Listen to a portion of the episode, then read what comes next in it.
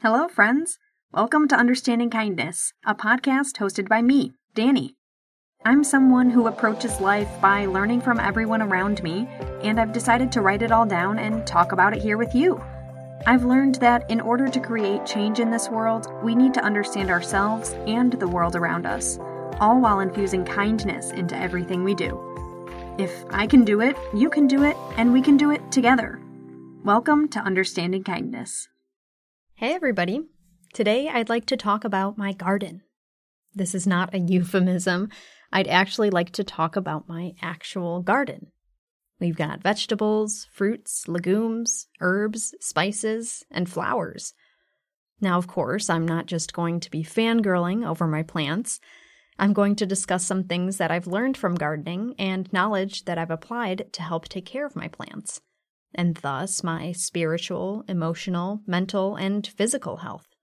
So, without further ado, let me take you through my garden. For today's native segment, I want to shed light on and bring awareness to the case of George Barlow. George was brutalized to the point of hospitalization by Inyo County Sheriffs Timothy Noonan and Ryan Cuthbert because he, quote, fit the description, George allegedly charged the officers after they approached him because he was, quote, agitated and yelling in a gas station parking lot. This account was taken from a community news source called KIBS slash KBOV radio. During the brutalization, quickly turned attempted murder, one of the officers shot and killed George's beloved dog companion. George was not the suspect that the officers were looking for, but he was beaten and hospitalized on life support for fitting their description and standing in a parking lot. I first heard about this attack from the Instagram page Indigenous Women Hike. There, Jolie Varela highlights her own community members seeking justice and support. On the day of this attack, Varela posted video footage of the attack and later a GoFundMe for her cousin George and his family. Obviously, since he has been hospitalized by the attempted murder, George and his family need help with the medical expenses and support for the traumatization. Although the GoFundMe is set up because of this particular incident, this trauma inflicted upon them has not been the first or the only. Indigenous peoples in the world have been genocided, assaulted, imprisoned, and trafficked for hundreds of years. This trauma isn't new, but it is time that the systems that have perpetuated this trauma be dismantled and the individuals in place who have inflicted this trauma be held accountable and torn from their positions. You can find out more about George Barlow and this particular attack by checking out Jolie's Instagram page, where she continues to post about how the incident is being handled by Inyo County, as well as numbers to call and email addresses to send letters to, sharing your outrage and desire for justice for George. Timothy Noonan and Ryan Cuthbert need to be held accountable for attacking George and murdering his companion. No one has the right to end another's life. These officers need to be stripped of their positions immediately. Check out Indigenous Women Hike on Instagram to find those numbers and email addresses. Take a look at the GoFundMe for George Barlow and donate if you can. If you'd like some more history on policing, Listen to the Behind the Police podcast series for a good overall history of policing up to now. For some insight on the history of Indigenous peoples in the U.S. and with police, check out the book An Indigenous People's History of the United States by Roxanne Dunbar Ortiz. I'll link everything mentioned here in the episode notes. Shout outs. Hey there, patrons. I appreciate you both so much and cannot thank you enough. Hence why I continue to thank you every episode. Anyway, thank you both so, so much. If you'd like to join our Patreon family, visit patreon.com slash understandingkindnesspodcast. So now, my garden. I guess I'll let you know about my history as a gardener to show you how I ended up at this point currently. As a child, I remember my mom attempting to make a garden in a corner of our backyard. There was always great intention, but with little time to actually care for the garden and only minimal help on little Danny's part, the garden never really became a source of food for us. Though I wasn't much help with the garden, I always loved plants and the outdoors. My mom did have lots of indoor houseplants, but again, took care of those without much help from me. So I grew up around plants in the house and went outside often, so I was surrounded by plants. Just had no knowledge of how to care for them. As I grew older and went off to college, my mom downsized and moved, so she needed a place for some of her plants to go. I and my roommates took on a good 10 to 20 of her houseplants, and I quickly figured out how to care for them. This was probably my first real experience taking care of plants and trying to keep them alive. Once college ended and I was back living with my mom, I had much more free time. I was watching lots of videos on YouTube about gardening and plants. My favorite channels were Fairly Local Life and Rob Greenfield, if you're interested. I learned a lot about gardening and foraging and edible plants from watching these channels. I quickly wanted to try growing something myself. I found that I could plant old sprouting ginger and garlic bulbs that I had gotten from the store and grow more food with them. This was amazing to me, so I decided to try it out. I didn't do much research on best times to plant or how to care for them. I just planted them, watered them, and watched to see what happened.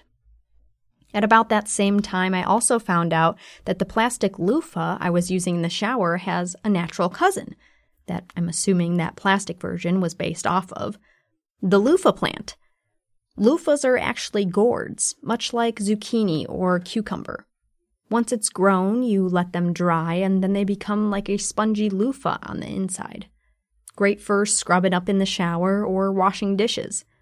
I wanted to try that out, since there was a lot of cognitive dissonance for me around using so much plastic, especially of the use and toss fashion in my life. I purchased some loofah seeds and planted some in a pot. Then, to round out my first little garden, one of my clients gifted me a couple of their spare bean plants. I transferred those to roomier pots and watched my garden begin to grow.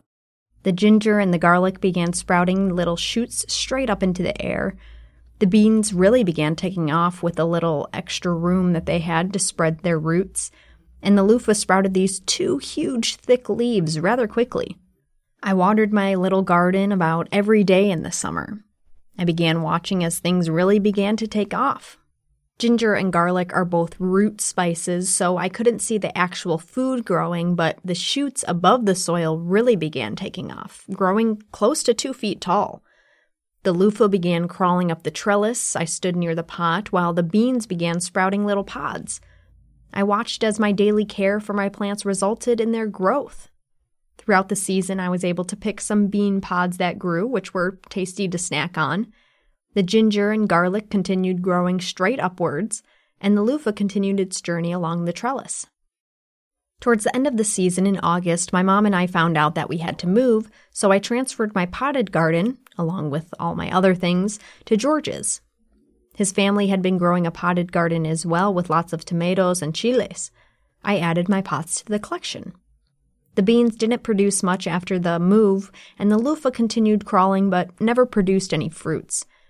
I waited as the ginger and garlic continued on during the end of the season and harvested the ginger as the shoots began to wither. The garlic never made it, as I later found out that garlic has a spring harvest. Despite the overall small harvest I got from my first little garden, I was ecstatic. I loved caring for and watching these plants grow and produce food that I could eat. I knew I wanted to do it again next year, and now that I was living with George and his family in a place with a large yard, I was very excited. Throughout the winter, George and I would discuss our plans for the garden in the coming spring.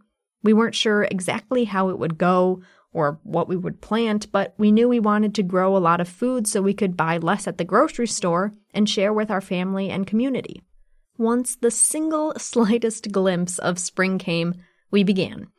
We went to a local shop to purchase seeds and some soil to start off. I planted the seeds in a little egg carton to start off the seedlings. They began growing, and I quickly realized that we need to transplant them soon. So I started mixing the old potting soil left over from last year with some new soil we bought. Getting my hands in that soil felt amazing. To know that I was preparing to plant food into this soil added an additional amazing factor. I really felt like I was connecting with my food, and I was so excited to watch it begin to grow. George's parents were excited too, and they began buying little seedlings for us to plant. Quickly, the amount of plants we'd be caring for was growing. I began planting the seedlings outside sometime in March, I believe. I quickly learned that in our area, this was a little early. We were still seeing frost cover the ground on some mornings, and I was worried for our little plants. George's dad helped me cover them up every evening to prevent the frost from killing our precious seedlings. I continued planting the remaining seedlings as the weather continued to get warmer. I had started a compost pile at around this time, too. I watched a video on the Going Zero Waste YouTube channel on making a compost pile, so I knew the ratios and generally how to care for it, but I wasn't sure exactly how long it would take to create fresh compost. I was especially excited for this compost pile because I had tried to make one in the past without success.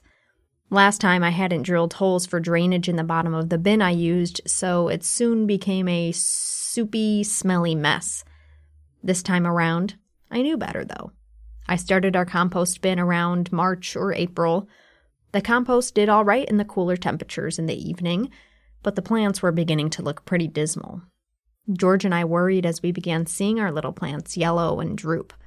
We were very nervous and thought they might not make it. We tried to figure out what was happening.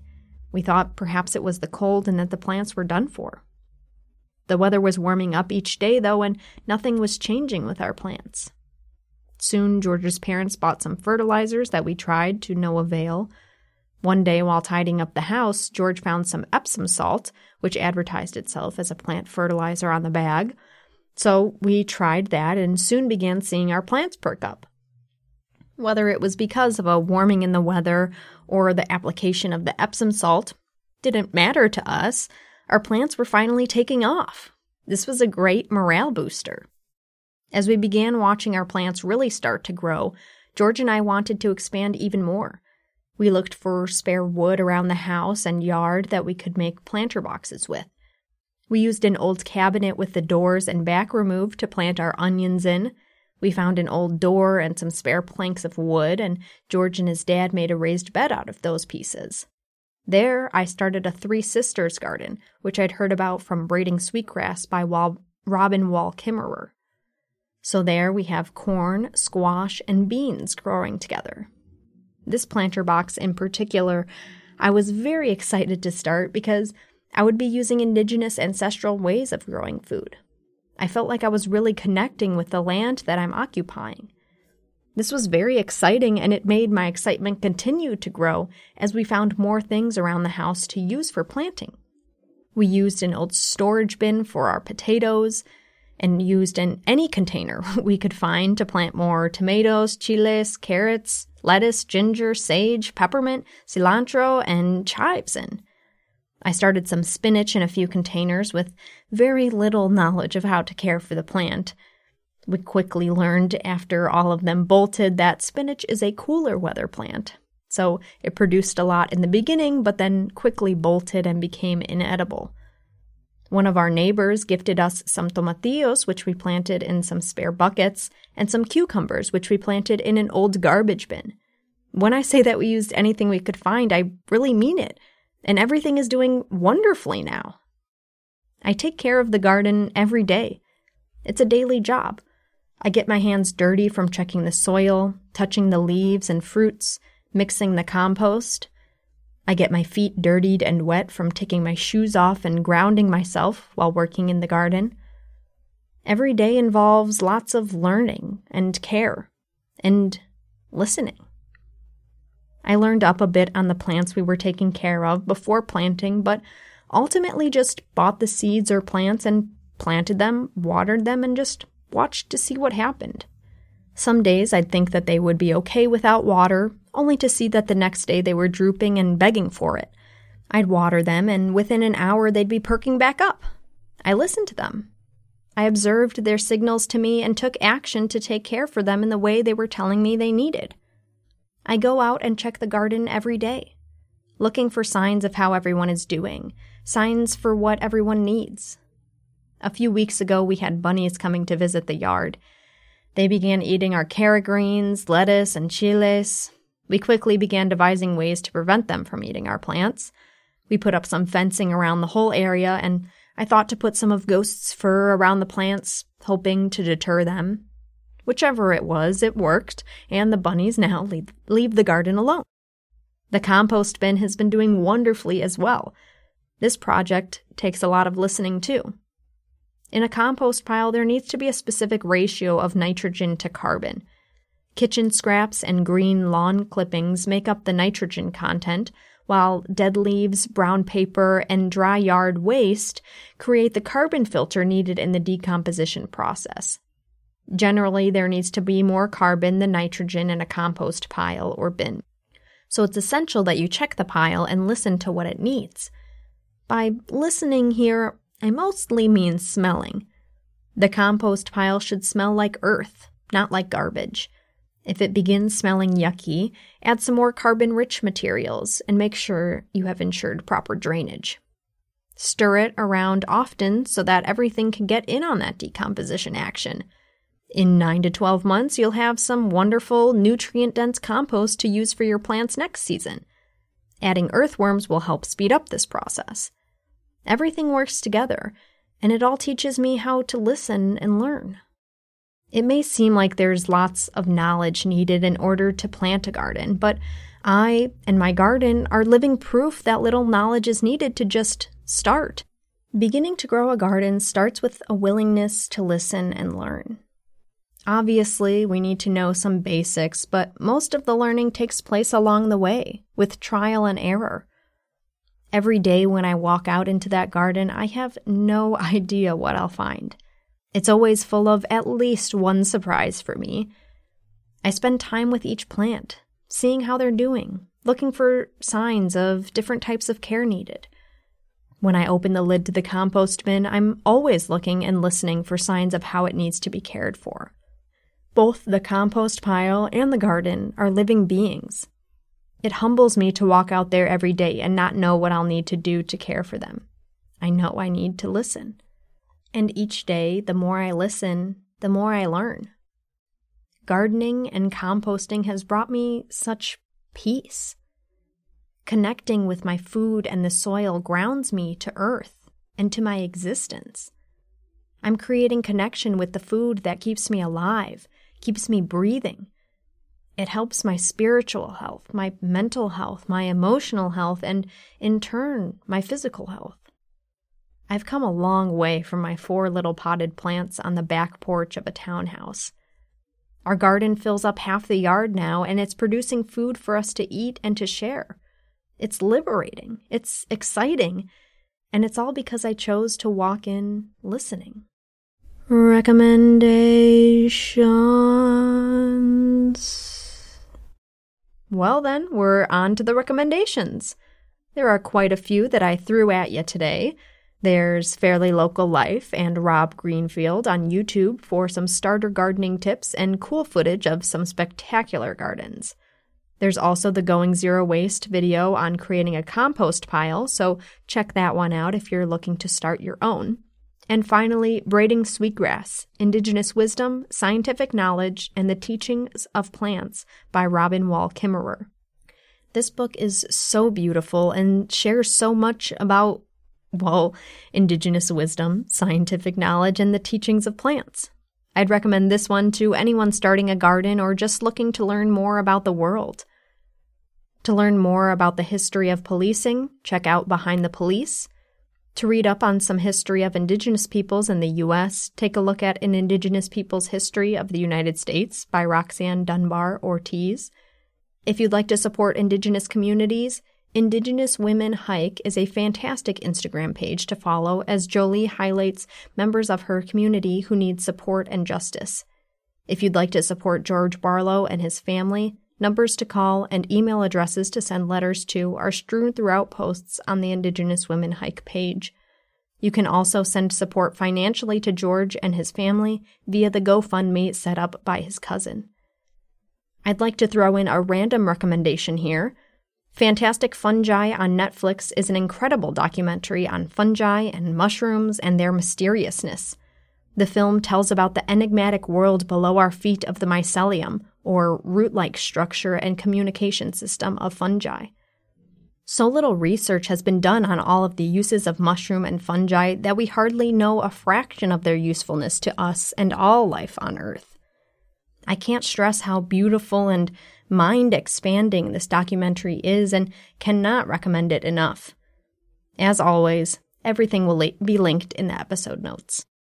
If you enjoyed this episode, help support the podcast. All this content is free, and I'd love to make it my job one day. So if you're financially able, join our Patreon or send a one time or recurring donation through PayPal. You can also share an episode with family or friends and give UK a kind rating and review. Check out understandingkindness.com for all episodes, transcripts, and blog posts. And why not take a listen to my other podcast, Better When Awkward, co hosted by my childhood best friend, Jasmine. Get in touch with me by emailing understandingkindness at protonmail.com or through social media. You can find all links in the episode notes. For now, be kind, be compassionate, be understanding, and question everything. I'll be here. Thank you for listening to this episode of Understanding Kindness.